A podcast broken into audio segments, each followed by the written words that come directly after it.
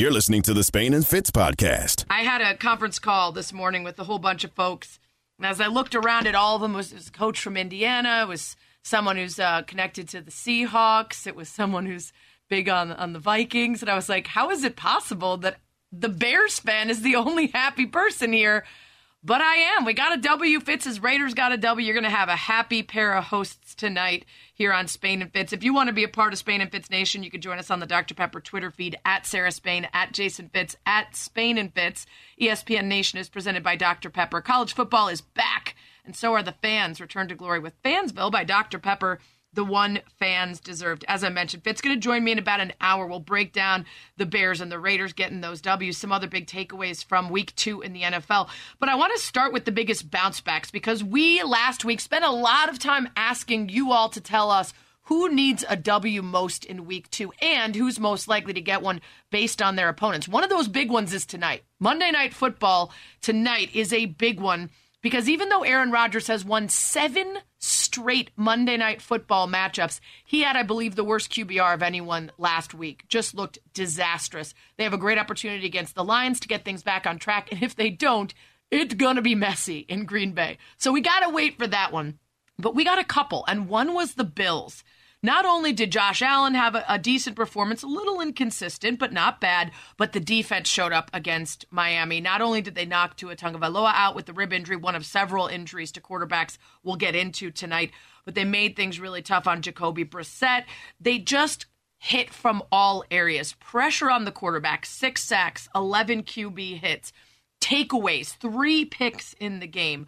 Um, you've got just – a, a, a, much better team effort from the Bills, handing an ugly and embarrassing shutout to the Dolphins. They took the lead in the first quarter, marching down the field got a little ugly after that. And again, like I said, Josh Allen a little bit inconsistent, not having as much luck downfield as we got used to last year. So still some question marks for some people about just how good he looked in that MVP type season and whether he can retain that or whether some other teams are starting to figure him out. But through two games, one thing that stood out, and I saw um, our ESPN.com writer Getzenberg pointed this out as well. He has only completed six of his 14 passes intended for Emmanuel Sanders. So, uh, going to keep an eye on, on, on his relationship, his connection with his receivers. But the Bills get the W. It's a complete game where they absolutely handed them their butts, and everybody feels a lot better about the Bills today. Same with the Titans. It's Spain and Fitz, by the way. Solo Spain for an hour on ESPN Radio, presented by Progressive Insurance. The Titans needed a win as well. Not only did they lose last week, but they looked completely inept. Uh, finally, Ryan Tannehill and Julio Jones seemed to figure some stuff out. Six times that they connected, eight targets. Uh, six of those they, they made work for 128 yards. And this was a battle against a Seahawks team that – you know, still had those big breakaway opportunities. Tyler Lockett had that 50 plus yard gain in the first quarter, had a 63 yard touchdown in the second. So, still some questions about the deep ball and the Titans secondary, but it was enough in the end for them to get a win. And they were not one of the teams that I said was likely to get that win this week. I said this is a bad scene for the Titans to have such a rough start because they're facing a tough Seahawks team and they're probably going to go 0 2. So, big, big opportunity that the Titans got there. Some officiating questions. There were many of those yesterday. But as far as the books are concerned, Titans got the W and they really needed it. It's Spain and Fit, Sarah Spain. We're talking about the biggest bounce backs and surprises in week two of the NFL. You know, I don't know how this is even possible, but somehow the Vikings, in my mind, and only in my mind, because I can guarantee you no one is finding any silver lining or solace in that game yesterday, but in my mind, it was sort of moral victory territory because I thought the Vikings looked so bad that for them to push the Cardinals in a 34 33 loss, to have the opportunity to win that game if that kick goes, oh, that was more than I expected. I expected Kyler Murray to be running around all over the field, torching the Vikings and making him look silly, which, by the way, he did. But then Kirk Cousins on the other side looked much better than I expected. So the Vikings are in an 0 2 hole and they're facing next week Russell Wilson, who obviously the Seahawks won a big win after that heartbreaking loss to the Titans, but also extremely mobile quarterback who can crush you if your defense isn't ready. And so to go Kyler Murray and watch him torture him and now have to face Russ next week, this could be a very, very ugly start. uh, our own Courtney Cronin looking up on ESPN stats and info. 50 of 59 teams in the Super Bowl era starting the season with two losses on the road have missed the playoffs. Not a good start for the Vikings. I know moral victory sounds strange when you lose in such heartbreaking fashion. Nobody in Minnesota's thinking about that, but I will say they looked better than I thought they would against what I think is a good Cardinals team. It's Spain and Fitz, Sarah Spain, Jason Fitz. I am not finding the silver lining for the Saints. Oh boy. And this is why I kept saying, and I am not trying to underestimate the opportunity for Jameis Winston to figure some stuff out under Sean Payton. But man, when people were saying last, well, he's going to be a top 10 quarterback in the league, all he needed was to get to Sean Payton and then get LASIK surgery. He wasn't blind, everybody. If he had bad enough eyes that you could blame the 30 pick season on them, they would have figured something out before the LASIK. So I'm not saying this is the end all be all on him either. We're going to find out over the course of the season which Winston it is, week one or week two. But I'll tell you that week one, so much of their offense came off the run. And the Panthers absolutely shut that down yesterday. Winston was the leading rusher with 19 yards. And without being able to get the run going, he could not get the offense going otherwise. Now, the Saints were down eight coaches but they had their opportunities. The defense blocked that punt. They got a pick, set him up. They put him in position, and the offense could not do it. Listen to these numbers 128 net offensive yards for the Saints, by far the fewest ever for a Payton coached Saints team. New low standard by almost 50 yards. They only managed six first downs. That's also a new low for the Saints under Sean Payton. Their 2.98 yards per play, also the worst in the Sean Payton era, and the first time he coached a team and they failed to gain at least three yards per play. Jameis Winston's 26.9 woof passer rating, his lowest single game score as a starting QB. So again, this isn't it, but maybe last week wasn't either. Maybe everyone's to slow their roll a little bit on Sean Payton being the hero who can take a guy who has always had the physical ability but has not had it upstairs gotta gotta wait a little longer and see what this is to look like with Jameis taking over for the Saints at that position. Through the two games of this team, the Saints wide receiver core as a whole has just 11 catches for 164 yards, and a big chunk of that came on one 55 yard touchdown catch for Deonte Harrison week one. So keep an eye on what looked and sounded great because of that woeful effort from the Packers. Might not be quite as much as you expected. Finally, I'm going to get to the Raiders, but I'm going to wait for Fitz to come around because I want to ask him if he's as surprised as I am about their 2 0 start. He didn't pick them this week. He went against his heart. And guess what? He's probably pretty happy to have been wrong. But we'll talk about the Raiders being one of my surprises as well once Fitz can join in the conversation. It's Spain and Fitz, Sarah Spain, Jason Fitz. Guest going to join me on the Goodyear Hotline coming up. I'm going to get into a team that has surprised us with their 2 0 start. ESPN Radio, presented by Progressive Insurance. Drivers who save with Progressive save over $700 on average. Some Broncos talk next. You're listening to the Spain and Fitz podcast. Going to be joined now by a player whose team is flying high, 2 0 to start the season. Denver Broncos guard Dalton Risner. Dalton, thanks for the time. Thank you so much. I appreciate you having me on. Yeah, congrats on the start. You get two quarterbacks that you make life very difficult for as a team. Daniel Jones struggling, Trevor Lawrence couldn't find his way, and you get off to that 2-0 start. On your side, you have to get used to a new quarterback as well. Uh, what have you made of Teddy Bridgewater so far and transitioning into working with him? He's done an extremely good job. You know, my hat goes off to the quarterbacks that we've played so far this NFL uh, game that we play is very tough, and you're expected to come in and perform right away. And if you don't perform, people start shaking their heads instantly. So those guys will come along; they'll be just fine. Um, when it comes to Teddy, uh, very blessed, very thankful to have him on our football team. He's a veteran off the field. He's a veteran on the field. He knows how to control the huddle. He, he sits in the pocket. He's been around the game for a long time. You know, he understands it. He understands defenses. Um, so it's great. As an offensive line, we love blocking for him. I think one thing that he does so well is that he extends football plays.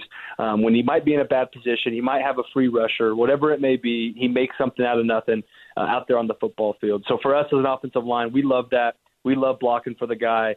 Um, and he's just a good person as well. So I can't say enough good things about having Teddy as QB1. Yeah, he's a guy that's only 29. It's just he's he's had multiple lives, right? Because of the injuries and the different teams, you feel like he's older than that, but just 29. So he could be the future here for you guys. 77% of his passes completed for 592 yards and four touchdowns just in the first two games. Uh, really fun as a as a as a player when you're working with different quarterbacks, and there have been a number of different quarterbacks in in, in Denver. Uh, what do you start with? Do you start by talking football or anything but when you're getting to know a guy? Uh, you know, it kind of just comes with the game. You know, you, we have so many requirements as football players. We're going to be at practice.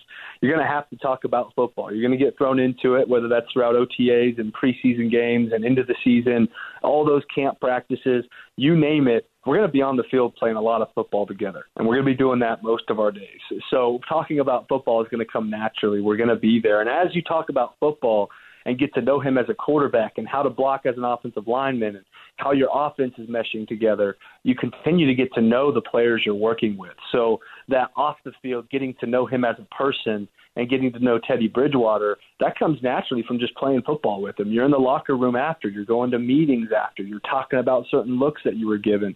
He shows up to offensive line dinners that we go to. So it's just the cool part about football. It brings people from all different areas that are completely different from each other. It brings us all together for one common purpose, and that's to win as a football team.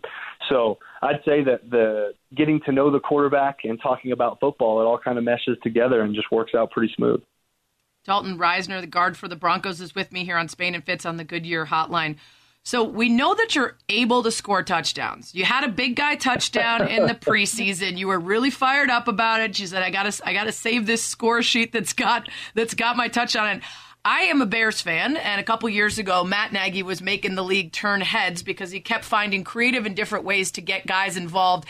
And you knew that they, I mean, that team talked about which guy might get tapped on the shoulder and brought into a meeting to talk about being a part of the offensive plan. Is there any chance that's happening? Because I believe that was when Vic Fangio was with the Bears working with Nagy. Maybe, maybe there's a shot there. I sure hope. I sure hope. Maybe you know, only being in year three, I'm going to have to make sure I continue to pay my dues and earn my credit to get plays like that. You know, especially because it was one of those plays. You know, actually, my rookie year. Um, if you followed my career very much, um, I was playing the Packers down there at Lambeau Field, and my running back kind of got hit on the goal line. Yeah. Had three guys on him, and I ended up grabbing him and tossing him in the end zone. So I'm gonna be honest with you. I'm gonna count that as touchdown number one. Yeah, and half then one at least. Yeah, at least a half, right? And then against the uh, the, the Seahawks, uh, it was a goal line situation where he kind of just gets clogged up in the hole, and we made eye contact. He kind of gifted me the ball. We'll call it a fumble because I think that's the only legal way I could have scored. And I just kind of snatched the ball and literally had to run like two inches to get in the, the, the end zone. So I want to say that I'm a running back or anything like that, but I do like to play heads up football and get my team in the end zone however I can. All right. Well, just remember the the plays that they that they ran in Chicago was called Santa's sleigh. Maybe slide it, write it on a note, slide it on over to Vic. See see if he's got a memory of it and wants to give it a shot with the Broncos. A Denver Broncos guard Dalton Risner is here with me on Spain and Fitz. You can follow him at Dalton underscore Risner sixty six on Twitter. You've got this upcoming Risner Up Night, up all night at the Children's Museum. Is this uh, like the movie Night at the Museum? hey, that would be pretty neat. I have never been to the Children's Museum, but when we get there, I think it's going to be pretty cool. I hope that everything comes to life and it's a huge party. But, anyways, I appreciate you asking about it. Um, for my foundation, for those of you who don't know, it's called the Risner Up Foundation. You can find that at risnerup.org. I've always been a believer that this whole football thing is pretty darn cool, but that's not the reason I'm down here on earth. I think I have a much higher purpose than that. In fact, I want to use this football – this cool football thing that I get to be a part of called the NFL um, to make sure I have a platform to really impact people's lives. That could be kids, that can be people my age, or even adults. It, it doesn't matter. I just want to make an impact with the position that I have um, with the NFL, and that's exactly what we're doing next Monday night, September 27th, at the Children's Museum. Is going to have a big night for the Risner Up Foundation to highlight a lot of organizations we work with a lot of kids that I'm so proud of, kids that have fought cancer, beat cancer, or in remission of cancer, or Special Olympic athletes, whether that's from Colorado, Kansas, or globally. It's just going to be a great night to get everyone together and let everyone know what the Risner Up Foundation has been up to and what we're striving to do in the future. That's awesome. Love to hear about it. actually sounds super fun. Uh, like he said, everybody can go check it out at risnerup.org. There's more information on the night at the museum. Denver Broncos guard Dalton Risner with me here on Spain and Fitz. So you got the Jets coming up, and again, I know that you're not allowed to say you're looking past it. Everyone's going to call it a trap game when you're starting off so well, but you've got some really tough matchups after that in the Ravens, the Steelers, the Raiders. How do you keep your focus on this rookie QB and this Jets team, knowing that you've got those winning teams coming up shortly? You know, I'm a big believer that in the NFL it, it, any given Sunday. It doesn't matter the team that you're playing. I mean, we saw that last year. We were kind of one of those teams that struggled. We went five and eleven last season, and we're playing the Chiefs at their place. You know, midway through the season, a Super Bowl contending team, and we're up on them the whole game until the last quarter, um, where they edged and beat us by three or four points, I believe. So, as I've learned in the NFL, any given Sunday can be any yeah. team's choice. So, I, I don't care what anyone said about the two teams we played. I am dang proud that we went on the road all the way to the East Coast and we won two football games because um, we could be sitting here talking about how we did it. So I'm proud to be two and zero. Oh. Yes, we have another team coming to town that is zero and two, and they've had their struggles, but they're an NFL football team full of talent, and they can play well. So we got to go out and make sure we get that win and then we got to continue just taking it one week at a time. And, and if we continue to do that, I think we're going to have a heck of a season. Um, so I don't know who we play next week. I have no idea. I know we have the Jets here at home on Sunday, and that's all that matters now. All right, I won't spoil it for you then. You can find it on Google, though. Uh, we're running out of time, okay. Dalton. I want to ask you quickly on a Monday night like this, are you watching the game? Are you watching the Manning brothers talk about the game? Or are you forgetting about football for the night? You know, it, it's one of those deals where I'm so busy. You know, you have life things. You know, when it gets to to Wednesday, really even before that, but Wednesday through Sunday is strictly football. There's no right. time for anything. It's football, everything. So when you get a little time off on Monday, we were at practice earlier today. You know, we had our meetings, we had our lift, we had all of that, our treatment. Um, tomorrow's our day off. It's going to be a lot of to do list stuff. Got to take care of the house, got to pay That's the right. bills, got to hang out with the fiance and all that good stuff. So there's a lot of other life things going on, but I'm sure I'll turn Monday Night Football on and have it on the background tonight for sure. Yeah, but that's how you do it. You get it, the stuff done during the day so that you can be lazy at night and flip the TV on. Maybe maybe go to Home Depot. Don't know if you'll have enough time though. Uh, Dalton, thank you so much for joining us. Good luck with the event and congrats on the start of the season. Yep, thank you so much. God bless and go Broncos. Denver Broncos guard Dalton Risner with me here on Spain and Fitz, brought to you by Goodyear, with you for every mile on the road to greatness. Goodyear, more driven. Speaking of that Monday night game, we are going to do a segment with both sides telling us what their team is looking for tonight. We've got two teams coming in hot looking for a W. One's going to have a whole lot more heat on them if they don't get the win tonight. Packers, Lions, and NFC North showdown. Monday Night Spotlight is coming up next on Spain and Fitz. You're listening to the Spain and Fitz podcast. That's right. We got a big NFC North showdown Monday night football tonight. Don't forget you can catch the Manning brothers chatting throughout the game with a bunch of guests on ESPN2 while you watch. It's Spain and Fitz solo Spain for the first hour here on ESPN Radio, the ESPN app, Sirius XM channel 80. We're presented by Progressive Insurance and we've got the Monday night spotlight. The rest of Monday night is given over to those gargantuan Goliaths of the gridiron setting the scene for another Monday Night Football showdown. That bouncing behemoth ballet, known better as professional football. Here's the Monday Night Spotlight on Spain and Fitz. The Monday Night Football preview is brought to you by Progressive Insurance. We're going to split it tonight between two representatives of the teams playing. We're going to start with Jason Wilde from The Athletic. You can also hear him on ESPN Milwaukee. Wilde and Tausch. I believe Tausch is going to be filling in, hosting on Freddie and Fitzsimmons right here on ESPN Radio after this show tonight. Wildy, thanks for the time. Uh, the outcome of tonight's game will decide whether people in Green Bay are willing to let Aaron Rodgers say RELAX around the start to the season or whether everybody goes into full panic mode. Has it been a little bit panicky in Green Bay so far the last week or so? Yeah, sir, it hasn't been in the building. I think there are fans that do feel that, though, and as much as Rodgers even referenced the 2014 R E L A X line during the week, but he didn't use it. Uh, I think it's just one game has been his mantra on this, and it was a terrible game. They played like garbage, and himself included. But I really do think that their feeling is is that that is going to be the outlier. and the anomaly. And they have been really, really good after losing a game under Matt LaFleur. They've yet to lose back to back games. When they lost three games last year, the following week, Rodgers had four touchdown passes and no interceptions in each of those games after losses. You know, I, I feel like I always use the first couple weeks to get to know a team, and I'm already confounded by the Saints team that was completely shut down yesterday, but managed to manhandle the Packers. Did watching the Saints yesterday make you feel any differently about that Packers loss? Yeah, it, it uh, confounded is a great word, Sarah. I, I don't know what to make of it either. I've always tried to say that there is no transitive property right. in football. So just because Team A beats Team B and then Team B loses to Team C, I, but it was very strange to see that outcome. And so look, this is a this is a Packers team that obviously had the drama of the uncertainty of Aaron Rodgers during the offseason, but he reported on time. He went through the entirety of training camp. They didn't do anything in preseason in terms of their offense on the field in games, but they felt really good about it, and then it played the way it did. Defensively, they have a new coordinator, a new scheme. Their biggest star has a mysterious back injury that has landed him on injured reserve that happened to coincide with his unhappiness with his contract. So there's some strife on that side of the ball. I think they just felt like, from the outside looking in, a distracted team.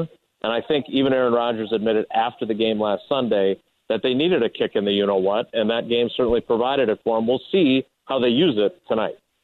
Jason Wilde from The Athletic. One last quick question for you here about tonight's Monday night football game between the Packers and the Lions. I know it's easy to say they got to fix everything. Everything sucked last week. Is there something specific that the they either admitted to or that you saw that's the number one thing that they have to make sure they fix tonight? Yeah, absolutely. And it's running the football and staying committed to the run. And not only to get production from the run, but this was the number one offense, and Aaron Rodgers was the number one passer in the league on play action. They need that aspect of their game. They need it to get Davante Adams open. They need it so they can attack two high safety looks. They need to run the ball to set up their play action passing game. They didn't run the ball, and thus they didn't do it in the game last week. Awesome stuff. Enjoyed the game tonight. All right, Sarah. Thanks. Jason Wilde from The Athletic here on the Goodyear Hotline on Spain and Fitz. Joining us now, ESPN Lions reporter Eric Woodyard for the other side of the deal. Eric, watching the Packers get absolutely destroyed last week must have given the Lions a little bit of something to look at. So, have they talked about, or are you able to look at what the Saints did in that game that the Lions can try to recreate? Oh yeah, for sure. You got to look at head coach Dan Campbell. I mean, that's where he was at before he got to Detroit. He was in New Orleans, so you know he was around Sean Payton. He, he saw that 38-3 uh, beat down that they gave, you know, Green Bay. But with that being said, he's also aware how dangerous. He compared it to like, you know, they touched the hive a little bit, not not a horn is gonna come out. So yeah, they Right. noticed how physical they were. Um, you know, they they he said they challenged the receivers up front. They really uh, were, were very physical on that side of the ball, and that's what he noticed. And uh, he, he expects this team to be completely different. So it was, it was only so much he could take from that. But yeah, he was out in New Orleans. He was out with Sean Payton, so he understands the game plan. I, I think you might try to you might see him try to do a little bit of that if possible.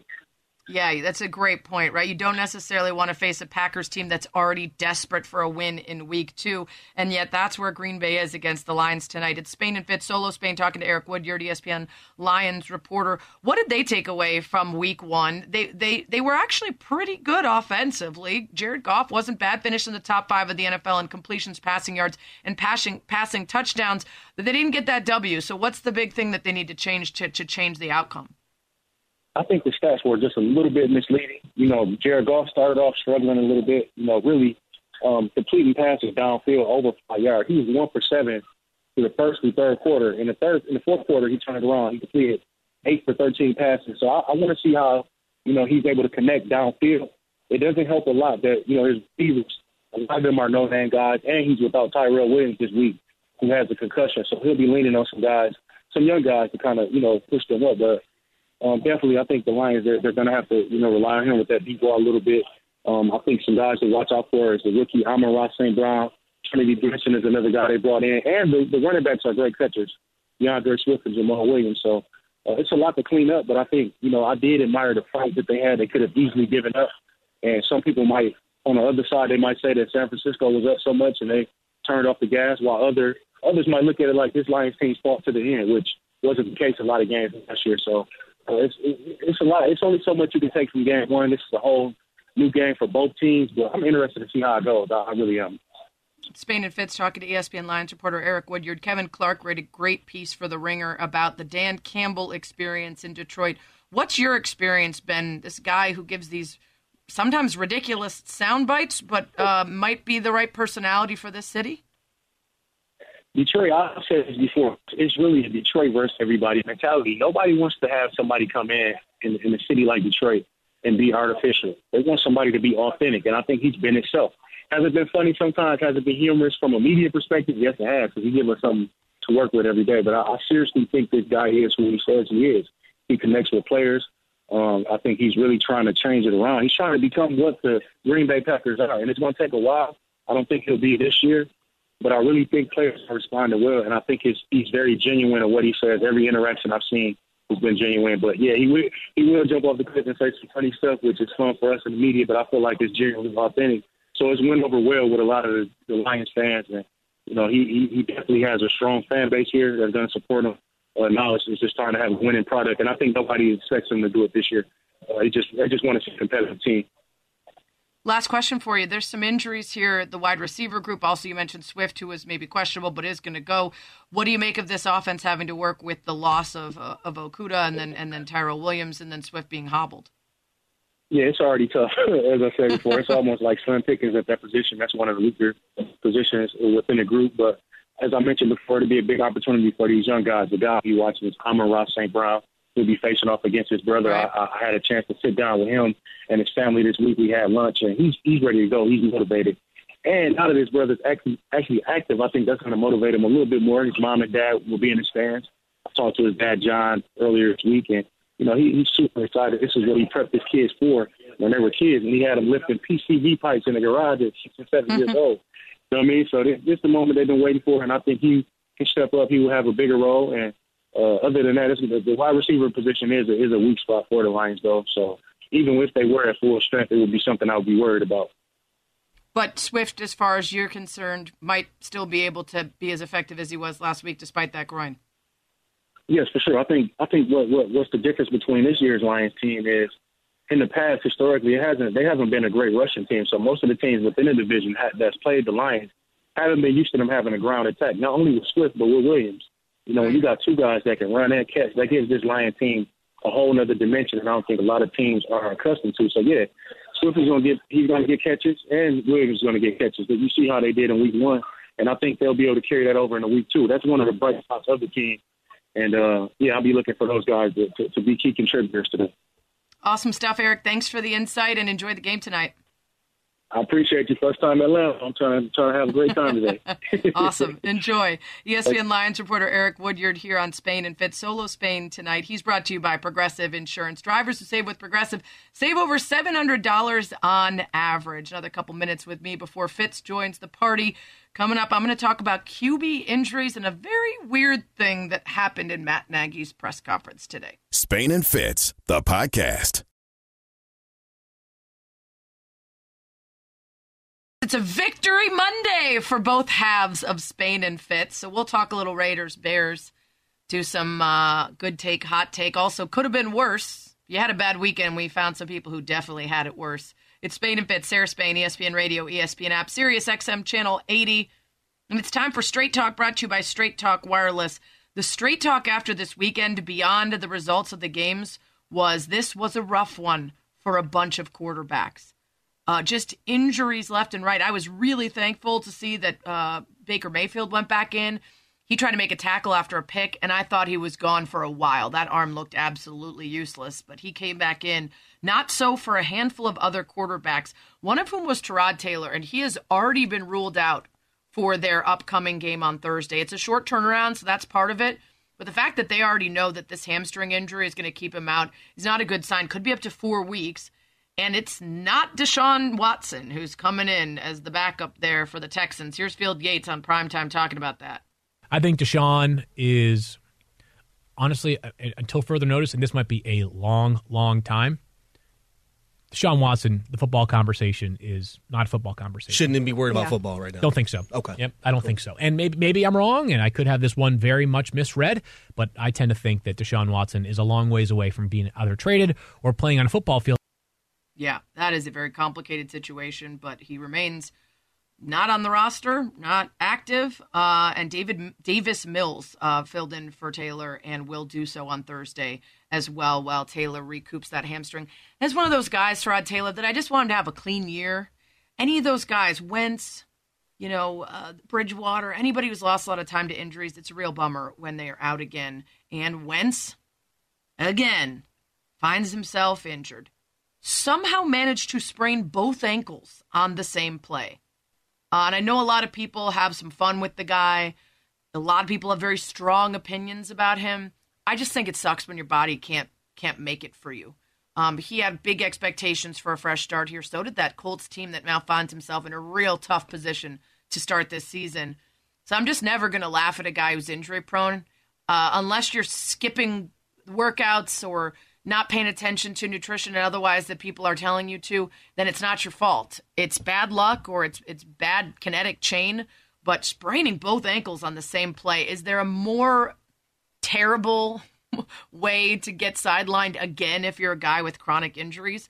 Uh, yeah, that, that's an ugly one for Carson Wentz, and uh, no timetable yet for his return.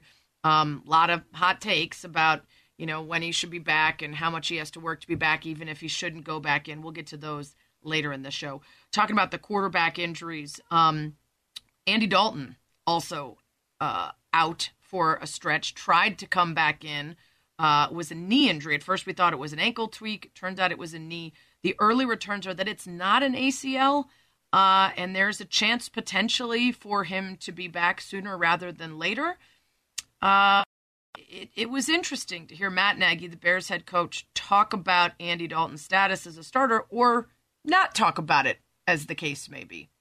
We'll have to be prepared when we, when we find out exactly what's going on with Andy. Is is uh, understand? Okay, is he able to go? Um, is he not able to go? Work through all that stuff because for us, you got a guy that's been in the league playing quarterback for a long time, and you got a guy that's never had an NFL start. So we'll have to work through that, which we will, and that gives us time tonight to be able to do that, and that's what we'll do. You know, just kind of keep it that way. If Andy's healthy, is he your starter? If Andy is healthy, is he your star? Uh, that's something that I'm not going to get into with scheme. That's not scheme. Of course it is. That that's that's 100% scheme, Brad. I don't know if it is. I think it's more personnel who will be running the scheme. Uh, weirdly enough, about five minutes after that news conference where he said scheme was the reason he couldn't uh, give up that information about Dalton, the Bears sent a team official back to the media room to announce that Dalton is, in fact, still the starting quarterback if he's healthy.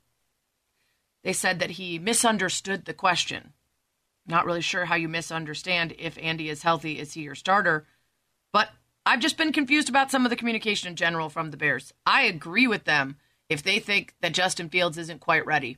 And I'm fine with Andy Dalton being the starter if that's the reason why. And what we saw from Fields was a very mixed bag yesterday. There were some throws that I was extremely fired up about.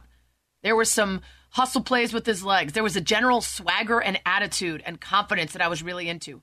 He also had a bunch of false starts because he couldn't figure out his body language and he couldn't figure out how to get the snaps off. He also had a bad pick. He, he you know, he's he's a guy that's clearly learning. And when the Bears said that, and they talked about some of the just procedural logistical stuff that he needed to figure out before going in, I believed it then, and I still believe it after watching some of the miscues. And then just say that, right? I, I, th- th- this this weird relationship between Matt Nagy and the media when it comes to this whole Danny Dalton thing, I, I, I am not wanting to believe that it's about that QB one promise that they made. But today's weird interaction has me wondering if there's something to that. It's Spain and Fitz, solo Spain, for the first hour here, talking about the injured quarterbacks.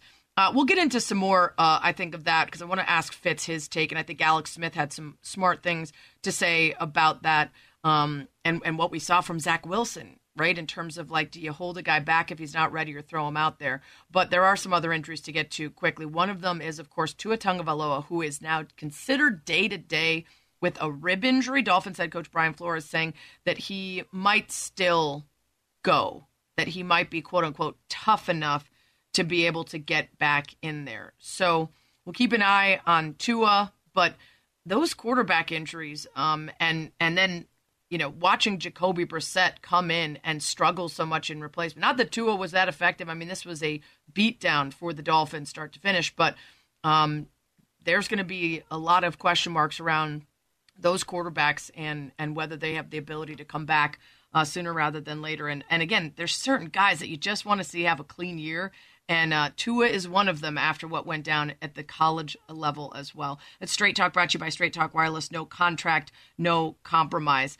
Um, one thing I wanted to wanted to get into, and and I guess I'll get into it now. Here is is what Ryan Clark said. Uh, more funny than it was necessarily uh, the analysis that I agree with, but he was talking about Nagy being so dedicated to the narrative around Justin Fields that the only thing that could push him off of it was an act of God should have been Justin Fields two weeks ago. And now we've gotten to a point where God has done what God normally does, which is protect babies and fools, right? and Matt Nagy has been a fool, and it's okay, yeah. right? Matt Nagy wanted to do this a certain way. Well, now circumstances have, have worked it out. So now you don't have to make a decision. You don't have to pull Andy Dalton. You can keep the promise that you gave him in the offseason. And now Justin Fields, who is going to make mistakes, right? We saw the interception. He's going to make mistakes, but he's going to make plays too. And he's going to make plays that you can't coach. He's going to be the things that you wanted Mitchell Trubisky to be for you that he couldn't. And I think Justin Fields can do that. And the one thing I left yesterday or when I watched the film was, you know what? Dude is fearless, right? There, there isn't a throw that he doesn't believe he can't, he can't make because he can make them all. Yeah, the fearlessness is great. The confidence is great. I don't know if it was necessarily an act of God that saved the fool Matt Nagy from his decision making think there's pretty good reason to say that Andy Dalton might actually truly be giving them a better chance to win, at least early in that game. Really efficient, marching down the field before the injury. So um, this will continue to be a hot topic.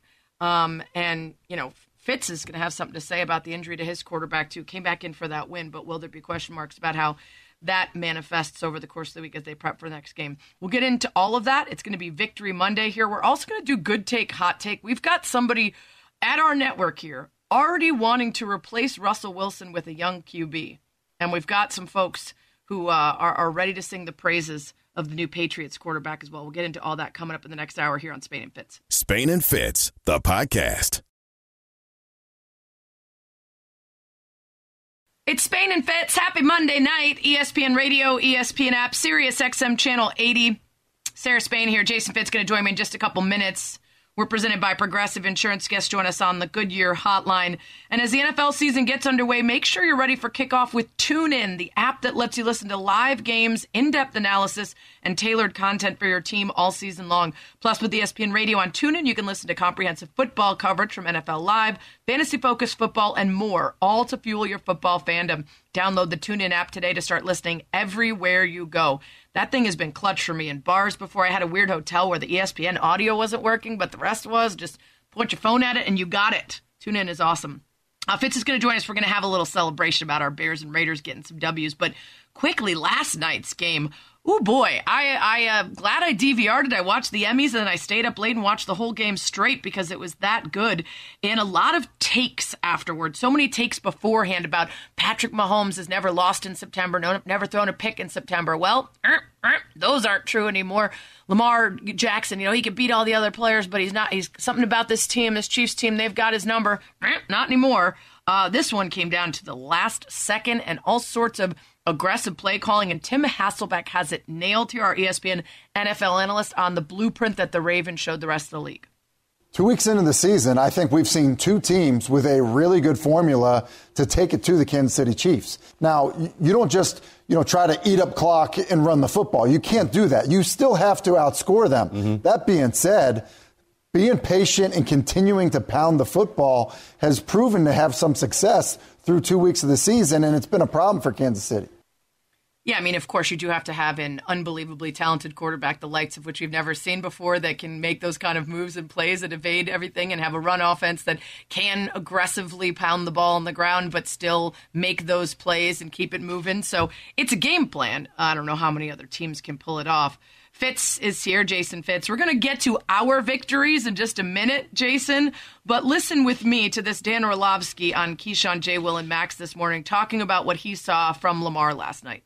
The most impressive part of the performance for me with, with Lamar was the mental resolve. We've watched Lamar be special talent wise and have incredible plays, but the, going into the game, the way it starts, the pick six, and then the interception again going into the red zone to Tyrann Mathieu, you're like, man, this is tough. But the mental resolve to just keep going ahead was the thing that I don't know if we've seen that from Lamar. We've seen that competitive spirit against Seattle a couple years ago on the road, but the ability just to stay in the moment. And then I loved Harbaugh, and I know the, the, the moment went viral when he was like, hey, you want to go for it? You know, like I say to my kids all the time, don't ask me questions you know the answer to. Harbaugh knew what Lamar was going to say, but in that moment, he's kind of like empowering him, like, "Hey, this is your moment. This is your team," and he knew Lamar would say, "Yeah, let's go for it." So, um, he was the best player on the football field last night. Yeah, he also said today that he was maybe just trying to remind himself that it was worth going for it. He needed a little bit of backup on that one. Fitz, I agree with Dan, especially in the idea that there's been so much little nitpicky criticism of Lamar for any number of things, and one of those was that narrative about getting behind. There were any number of times during this game where you say, "Oh no, man, you can't get down double digits to the Chiefs and come back." Oh man, you can't, you know, have two picks from Tyrann Mathieu and come back. And despite all that, the, the Ravens got the win. Yeah, and I totally agree with you. I think there's such an element of control to what we saw from Lamar last night in control of the game, control of the moment, understanding sort of where he was and, and even control of his body. One thing that I think has stood out to me after two weeks of watching him is right now he's slipperier than ever. He's just so hard to get a hand on. And so he knows he's the best athlete on the field and he's playing like it 99% of the time. So yes, to your to the point both of you made, Dan and you, I think that was a huge moment. And last night was the elimination of the yeah but for Lamar. Whatever we think of Lamar, we can take away the but on the can't beat the Chiefs. Yeah, that's the only one I was willing to really talk about because it was legit. I feel like we give a lot of airtime to the people say stuff about Lamar, and I think a lot of those people are no longer saying it. We've seen him yep. win a playoff game, we've seen him throw the ball, we've seen him run, we've seen him do all this stuff. Now that we've seen this Chiefs win, there's not a whole lot that we need to waste our time asking if Lamar can do it. He can do it almost all of it. It's Spain and Fitz. Fitz is here, which means it's a Victory Monday! Oh man, they're down, Chicago Bears. It was an ugly win, and I'm going to celebrate anyway. They still counting the standings. That's right, and the Raiders two and zero oh with a big win. Your Raiders got Ben Roethlisberger to do this after the game. Right now, my play's just not good enough. I, I, if I play better, we can we have a chance to win the football game, and so that that uh, that loss, I'll take that. I apologize to the fans um, for that home opener. They were awesome, and uh, it's disappointing that, that we didn't get that you made him apologize to his fans. Yeah. That's how bad he felt. And, and look, I, you know that I haven't been high coming uh, coming into the season on Ben, but I honestly don't think a lot of that was on him. I mean, uh, the Raiders' defensive line was all over him from the get go, from the outstart, uh, from the outset, and the the secondary did a really nice job in coverage. Like I just think the Raiders' defense played better than anybody, in myself especially, in, expected. I, I thought it was a really good effort by Vegas, top to bottom, and two and zero oh feels different. I've seen some two and zeros feels different the way they played the last couple of uh, couple of weeks. I completely agree with you. You feeling okay about the injuries to Carr and otherwise? No. Uh, I, I, I will say I stood the whole game. I don't know why I stood the whole game, but I stood Just, in my house alone for okay. the whole game. And uh, it was, was it the Woodson whiskey that was? No, no. I, I, I, had the sips of the little little Woodson whiskey pregame, and then I drank water and ate healthy food the entire game. It's a new me, right? So I, I, I, guess you have to do that every weekend now. Yeah, otherwise it's bad luck for the Raiders. Just carrots and water. You know, I had like six games going on at once, and the Raiders on the main screen. And I look back, and Annabelle's just laying on the couch, like, "Thank you for setting this up for me." So I stood, and then I felt like I couldn't sit. The only time I sat was when Derek Carr was injured on the ground, and I just sat mm. and I was like, "I'm not ready for this." So uh, yeah. uh, we'll see how that plays out moving forward. Spain and Fitz, Sarah Spain, Jason Fitz, both celebrating victories Woo! for our team. Some question marks for both of our teams. Uh, yeah, following up on Carr, following up on Dalton and Fields, lots to talk about, but no questions for the Bucks. It's pretty unfair, to be honest.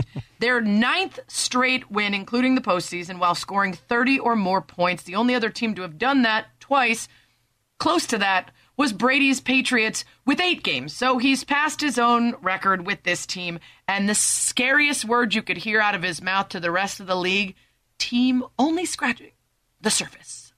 What I think, and I'm sure the other guys feel the same way, is I think we could do better. I really do, and I, I think we have the opportunity, the the way that the games are flowing and the opportunities we're getting with the ball, we have even more opportunities. So, been a little loose with the ball, some penalties at different times that have that have uh, you know knocked us out of some scoring drives. You know, some missed throws that I've had, some misreads.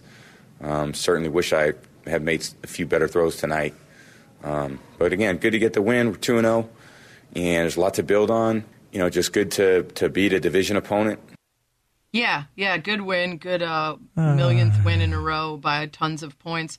Where you start to think anything you saw last year that we thought might have been aging was the injury that he got surgery for in the offseason and getting used to a new system and a new team because he looks stronger, he looks better. He and Gronk are doing their thing. I mean, it's wild. That's the part of it this. that like really hit me too. Watching yesterday, Gronk looks unreal Mm. right now. It's just I think it's the weed testing. It, I, I'm not even saying that to be funny. Like the guy talked about how much in pain he was after the Patriots, and then they stopped, and then he started endorsing weed, and then he they stopped testing for it. I I don't know. I mean, is that? Uh, I, It would make sense. I'd never thought of it until you just mentioned it, but it, it would make sense. I, I'm really curious to see next week. The Rams, you know, Tampa has to go to LA to take on the Rams. That's a game that finally I think we we get a real test against a, a very good defense. So I'll be interested to see what they look like. But right now, Tampa Bay is just firing all. Uh, it, it looks easy for them, which is uh, unfortunate for the rest of us. yeah, no kidding. Spain and Fitz, Sarah Spain, Jason Fitz, coming up. If you had a bad weekend, remember could have been worse. Spain and Fitz, the podcast. I had a great weekend. My Bears won. I was very productive. I didn't have a hangover at all. Randomly ended up with a fourth dog in the house for a while. That's a story for another time. Ruffy. Ruffy is the dog's name. Uh, but some people didn't I, have a great weekend. You, you, I have to interrupt you before we even get to this because Yeah. of what you just said. Yeah. So I drank water and ate healthy food during the Raiders game, which was the early game, which ended at four o'clock Eastern time.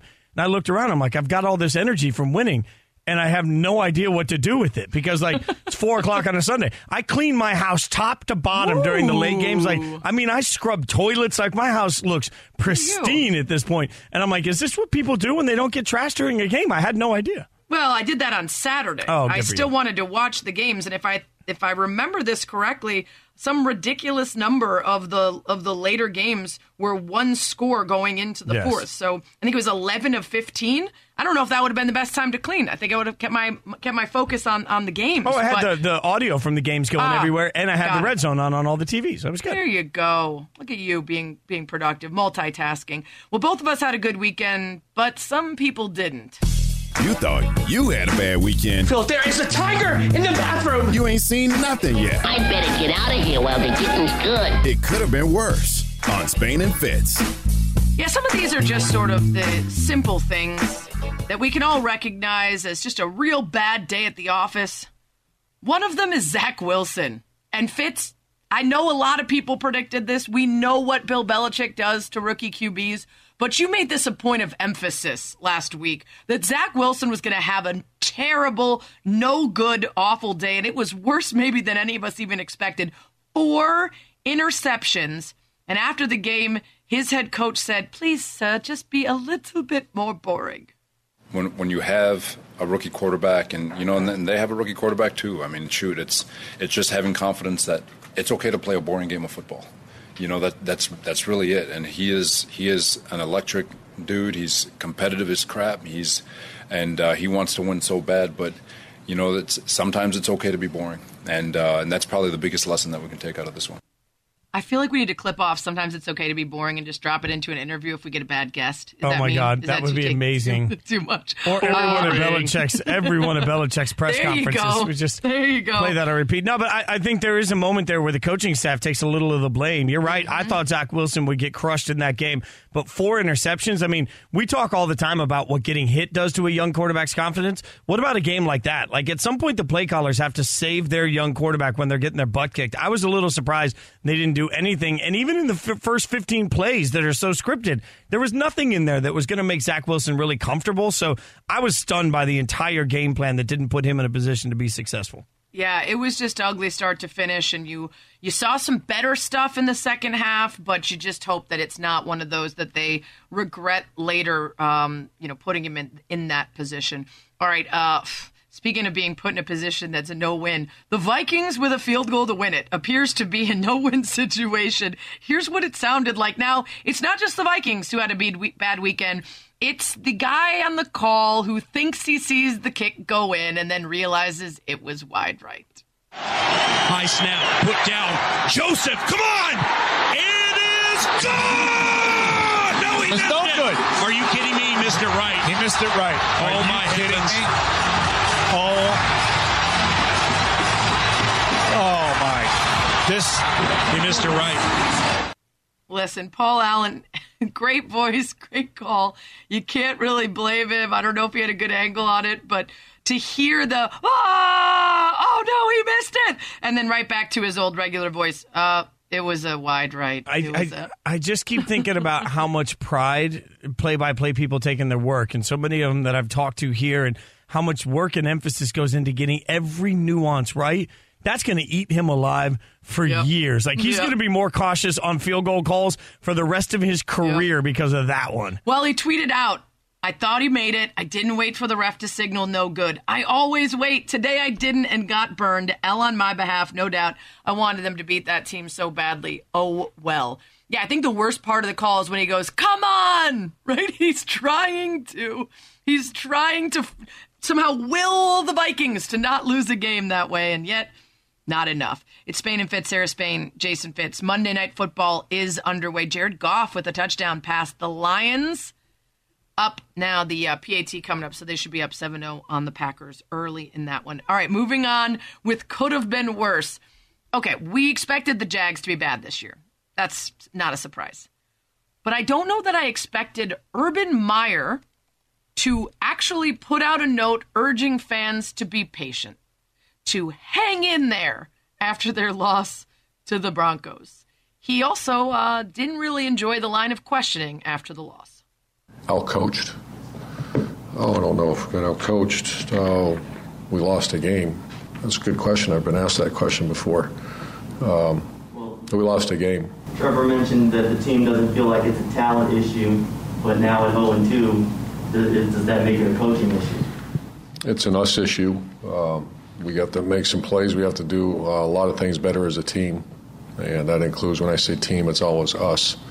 You know, the one thing I'll never do is take a player and do that, or a coach and do that. But do we have to get better? We're 0 2. You, you made that point, and uh, we have to do. We, when I say we, I'm talking about the whole team has to do a lot of better things. Okay, first of all, nice attempted swagger on the. Oh, I've never been asked if I got out coached before. No one's ever thought that I possibly could. Uh, but beyond that, the actual statement that they put out, arm in arm players at the bottom, graphic of a jaguar, then it says, "Hang in there with us. We're going to get better."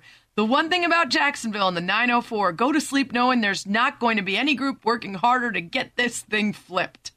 That's embarrassing two games into a season, Fitz. Uh, and not necessary. And by the way, did you see where that Twitter conversation went from there? Because Atlanta, the the Falcons tweeted out, "We're not where we want to be, but there's plenty of football left to be played." To which the Jags quote tweeted, "Hey, can I copy your homework? Yeah, fam, just switch it up a bit." So the team that spent all day getting destroyed on social media for their awful tweet doubled down Yeah. on it. Like mm-hmm. the the amount of just absolute read the room, the lack of ability to read the room in Jacksonville right now is stunning. And you know I love Trevor Lawrence. I want him to be successful, but we've also both said I think time and time again here like I'm not sure Urban Meyer is the person to make him successful, but I'm not sure anything that Jacksonville's doing right now is going to help anybody that's in that building.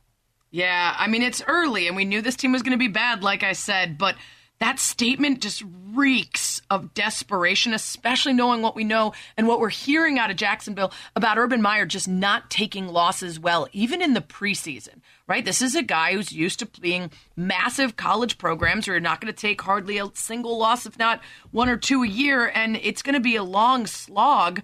And he's going to have to deal with people talking about him leaving and taking the USC job or quitting at any time.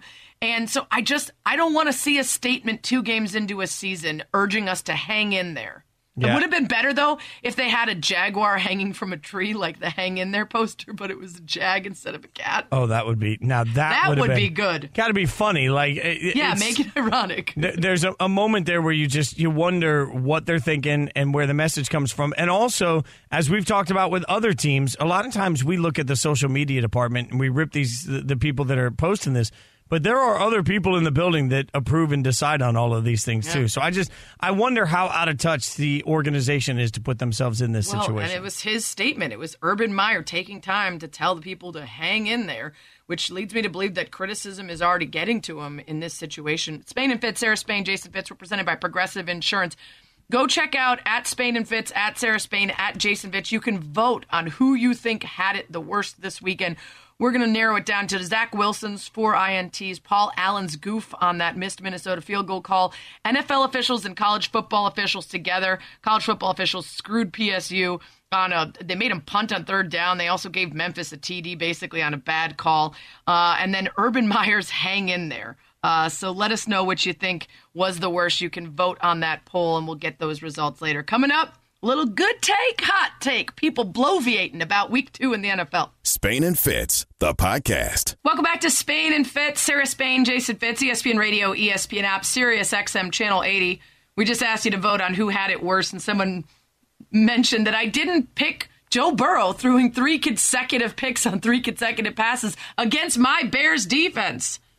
Look at me. Look at me just, you know, thinking about the larger picture and not getting caught up in my own Bears bubble. We are going to get back to the Bears, though, later. Of course. We need to. It's Spain and Fitz, Sarah Spain, Jason Fitz, ESPN Radio is presented by Progressive Insurance. At Progressive, they're making things even easier. They'll help you bundle your home and car insurance together so you could save on both. Learn more at progressive.com or 1 800 Progressive. Another Sunday of NFL in the books, which means a lot of takes. People taking takes today. And the people making those takes are going to be told whether they were good or hot now. Time to cut through the BS and rate the best takes of the day. Are they good takes He would be the best quarterback in the history of New York to land here. or hot takes? takes. Give him the damn ball and let him decide. That's not the Green Bay way. Find out now on Spain and Fitz. Yeah, you just heard Stephen A. there. He had some things to say about Kyler Murray, who put together yet another Shocking. incredibly exciting offensive performance. I was surprised that the Vikings kept it that close. I was not surprised that they lost in dramatic, heartbreaking fashion. But I was also surprised that Stephen A. was willing to go this far with his take on Kyler. Russell Wilson can move the chains, and Russell Wilson can extend plays, and we get all of that. But what? But the threat that Kyler Murray is at running the football, this dude is something to behold. And then when you take that into account, and you look at the fact that you've got DeAndre Hopkins, of course, AJ Green, and others, I'm just looking at it. Christian Kirk, let's not forget him. he's got we- he's got weapons. He's got weapons, but he himself is a very, very lethal weapon. And I'm going to tell you right now, I can't sit up there and look at a Russell Wilson who I got mad love and respect for and say, even at this particular moment in time, at right now at this moment, based off of these first two games, that you know, moving forward the season, that I would take him over Kyler Murray. I think Kyler Murray has put us all on notice. It's a new day, and he is coming. Okay. You uh, take uh, Kyler Murray over Russ. Good take or hot take? That's a hot take. I mean, first and foremost, like I, I think what Stephen A. is probably referring to there is mobility more than running. I mean, uh, if you look the last couple of games, Murray's uh, run five times in each of the last two games. He averaged six yards a rush uh, yesterday, averaged four yards a rush against Tennessee. That wasn't really the factor, but he's got great mobility behind the line of scrimmage to wait till his guys get open. But he's also got tremendous weapons. So, I mean, if we're just talking about ability, I, I don't know. I mean, Rondale Moore is a delight to throw the football to, and he might be the third or fourth best wide receiver on the Cardinals. So, I, you know, I, I think that we're underselling Russ. We're just too used to his greatness. That's exactly how I feel. I, it's a hot take. It's not, you know, burn the building down. I, I can see where he's coming from, and I don't blame him for the excitement around Kyler Murray. But the guy hasn't won a Super Bowl. The guy hasn't been back to the postseason over and over again and been as incredible and effective as Russ yet. So uh, let's be excited about the future for Kyler, but not necessarily crown him just yet. Something not to be excited about is the number of quarterbacks that got injured this weekend. One of them, Carson Wentz, who managed to somehow sprain both ankles on one play. Dan Orlovsky with an interesting take on Wentz, perhaps not listening to medical experts. If you're hurt, I feel like you got to go back out there. You know, I, I just do. I've said this. Your team gave up. This organization organization gave up a one and a three to go Figure get it you. out, right? Kind of put their neck out a little bit on the line. You got to figure it out. It's a big game. There's two minutes left in the Gotta game. figure it out. It's basically a drive. If he's injured, I get it. Like if he's injured and there's more significant damage to it, I can understand that. But part of me wants you to go, I don't care what the doctors are saying. Yeah. I'm going back out on the field.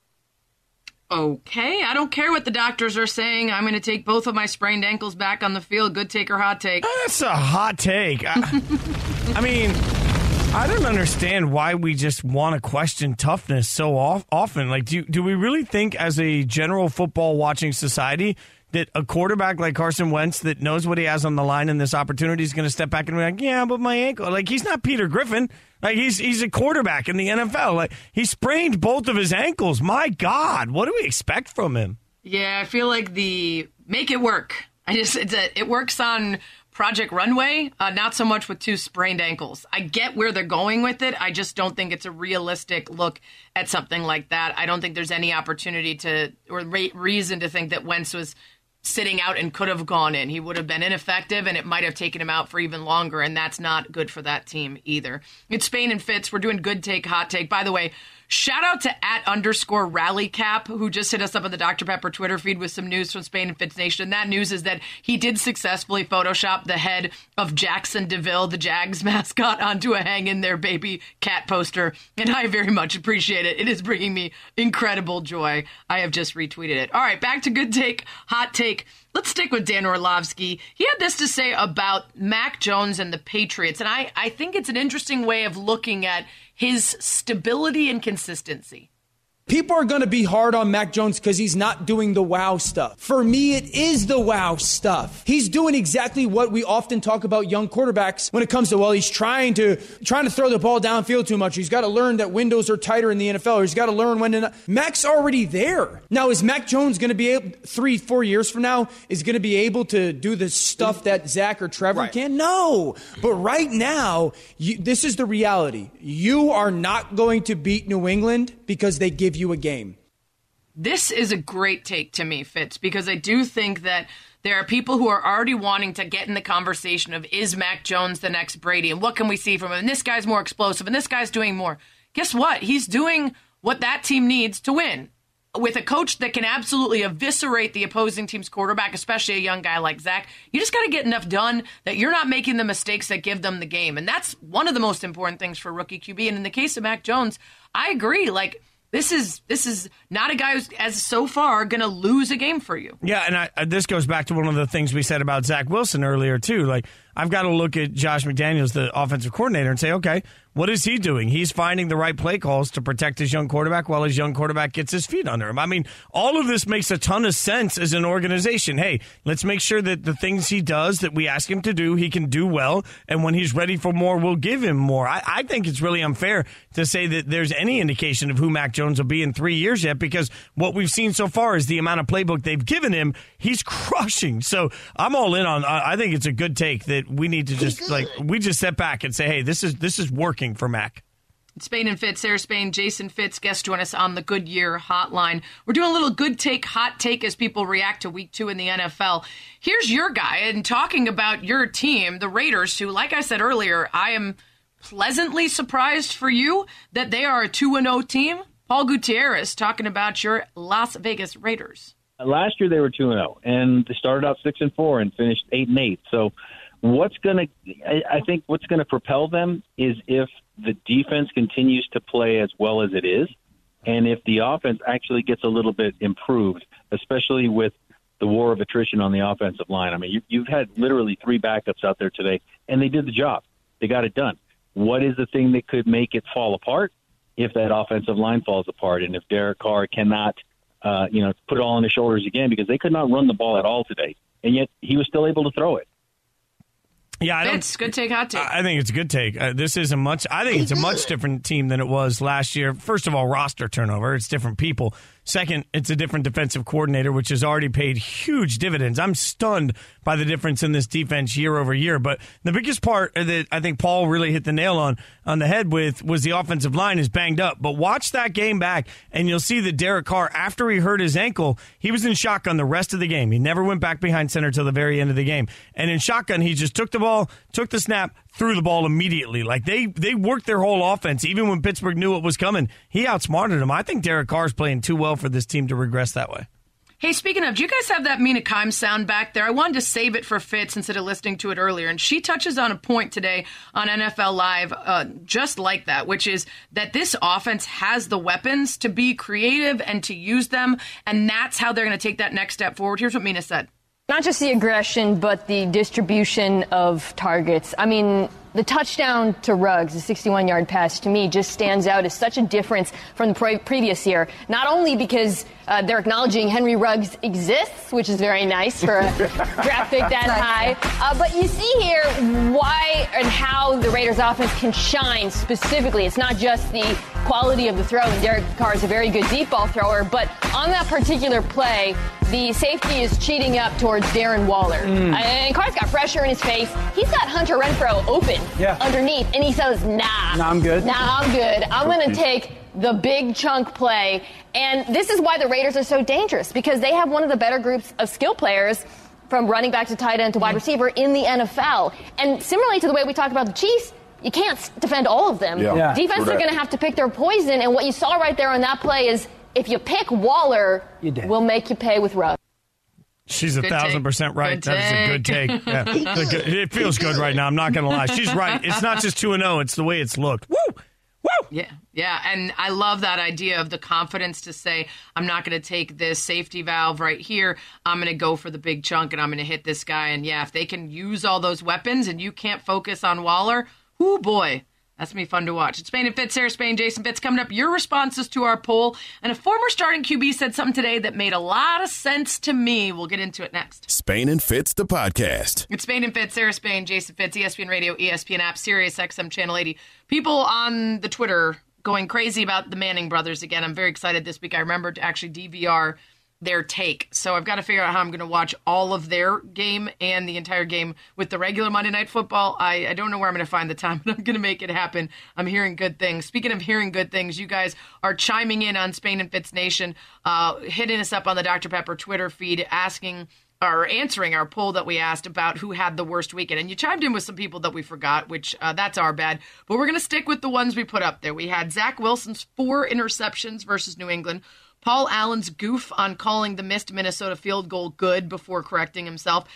Combination of the NFL officials' inconsistent taunting calls and the college football officials who Fitz, you were explaining this one to me. They screwed Penn State and and they gave Memphis a touchdown somehow. Yeah, so they messed up in the, the Penn State game and they just forgot a down. And even though James Franklin was yelling at him, and even though the down marker was showing them what they did, they they screwed it up and never fixed it. Penn State ended up having to punt on what was third down because the officials were convinced it was fourth down, which didn't cost them the game. That can't same can't be said for uh, Mississippi State taking on Memphis on a punt that uh, was returned for a touchdown. And the crazy thing is, it looked like the punt was downed by the kicking team, but they said maybe it wasn't fully downed. However, you can see clearly in the replay the official waving his hands as he blows the whistle no. to blow it dead. And they run it back. The SEC had the officiating crew. They actually put on an apology saying eh, it might not have been down, but a replay should have found that the play was blown dead. And Memphis had two players on the field wearing a number four, which is a violation. should have been a penalty for that too. And Memphis won the game by like four points. So Oh, that was no. a game-winning touchdown. Oh, well, that explains why that is leading the way. We also had the Jags statement, just two games into the season. Urban Meyer's hang in there, and again at Sarah Spain, you could find the perfect Photoshop of the Jags mascot on a cat hanging from a branch. Hang in there. Uh, leading the way, the officials, thirty-six percent. The taunting calls were so inconsistent, uh, so unnecessary, taking the fun out of the game, affecting the outcomes of some games. Just not a surprise that officiating leading the way. Then Zach Wilson with the four interceptions. Then the Jags ridiculous hang in there, and finally Paul Allen, very good at his job. Paul Allen. I think everyone's going to forget that one quickly, but Uh, you hate to hear it, and the angles on some of those, like he said, you got to just watch the official instead of the play. Uh, Spain and Fitz, Sarah Spain, Jason Fitz, we both had great weekends because our team won. We were just talking about the Raiders really looking like they're for real. The Bears, eh, I'm still not sure. It looked a lot better than last week. I feel very good that I chose them in my picks and I didn't have the embarrassing occasion like you have where you didn't believe in your team and then they got the W. I believed in my team. They won. Yes, it was the Bengals. Yes, Joe Burrow did throw three straight picks on three straight passes, but that was the Bears defense coming through. Andy Dalton got hurt. Justin Fields came in. And a lot of what I have been telling you that I've been hearing from the Bears was manifested in what we saw from him absolutely incredible athleticism, some really exciting passes, fearlessness, swagger, but also just not quite ready. Multiple false starts. He's got to get that snap down. He's got to get his his his you know relationship with that offensive line and how he's going to get the plays going. Um, you know he's doing a good job calling out what he sees on the defense, but then it's throwing off the offensive linemen who aren't sure what his snap count is. That is just going to come with practice. So I feel good still about him being our guy. But I also understand what the Bears have been telling us all along, which is right now, Andy Dalton, who's had multiple 4,000 yard seasons, who has over 100 starts, is a better choice right now, even though we all know Justin Fields has a higher ceiling and eventually will be better. But he was thrust in there, and it made me concerned about picking up bad habits.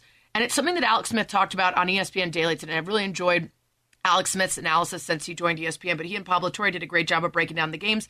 And he talked about what he saw, for instance, from Zach Wilson versus what he thinks is nothing to lose by giving Justin Fields more time. There's not a real big downside from a guy being over prepared. You know, if, if you wait a little too long and Justin Fields comes in and kills it, what what's the downside? I mean, there's not a huge downside. So maybe you waited a few more games than you should have.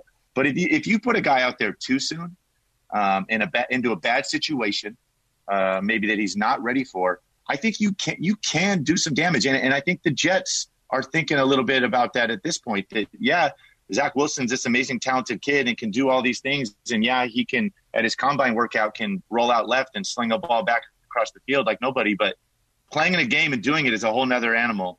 And you know, to play in two weeks and throw six picks, uh, it's a big wake up call. It's hard to keep your confidence. I think these young guys can can dig themselves a hole uh, mentally that's really hard to get out of. Uh, they can get a lot of scar tissue built up from making some of these mistakes. They're not they're not easy to always just forget.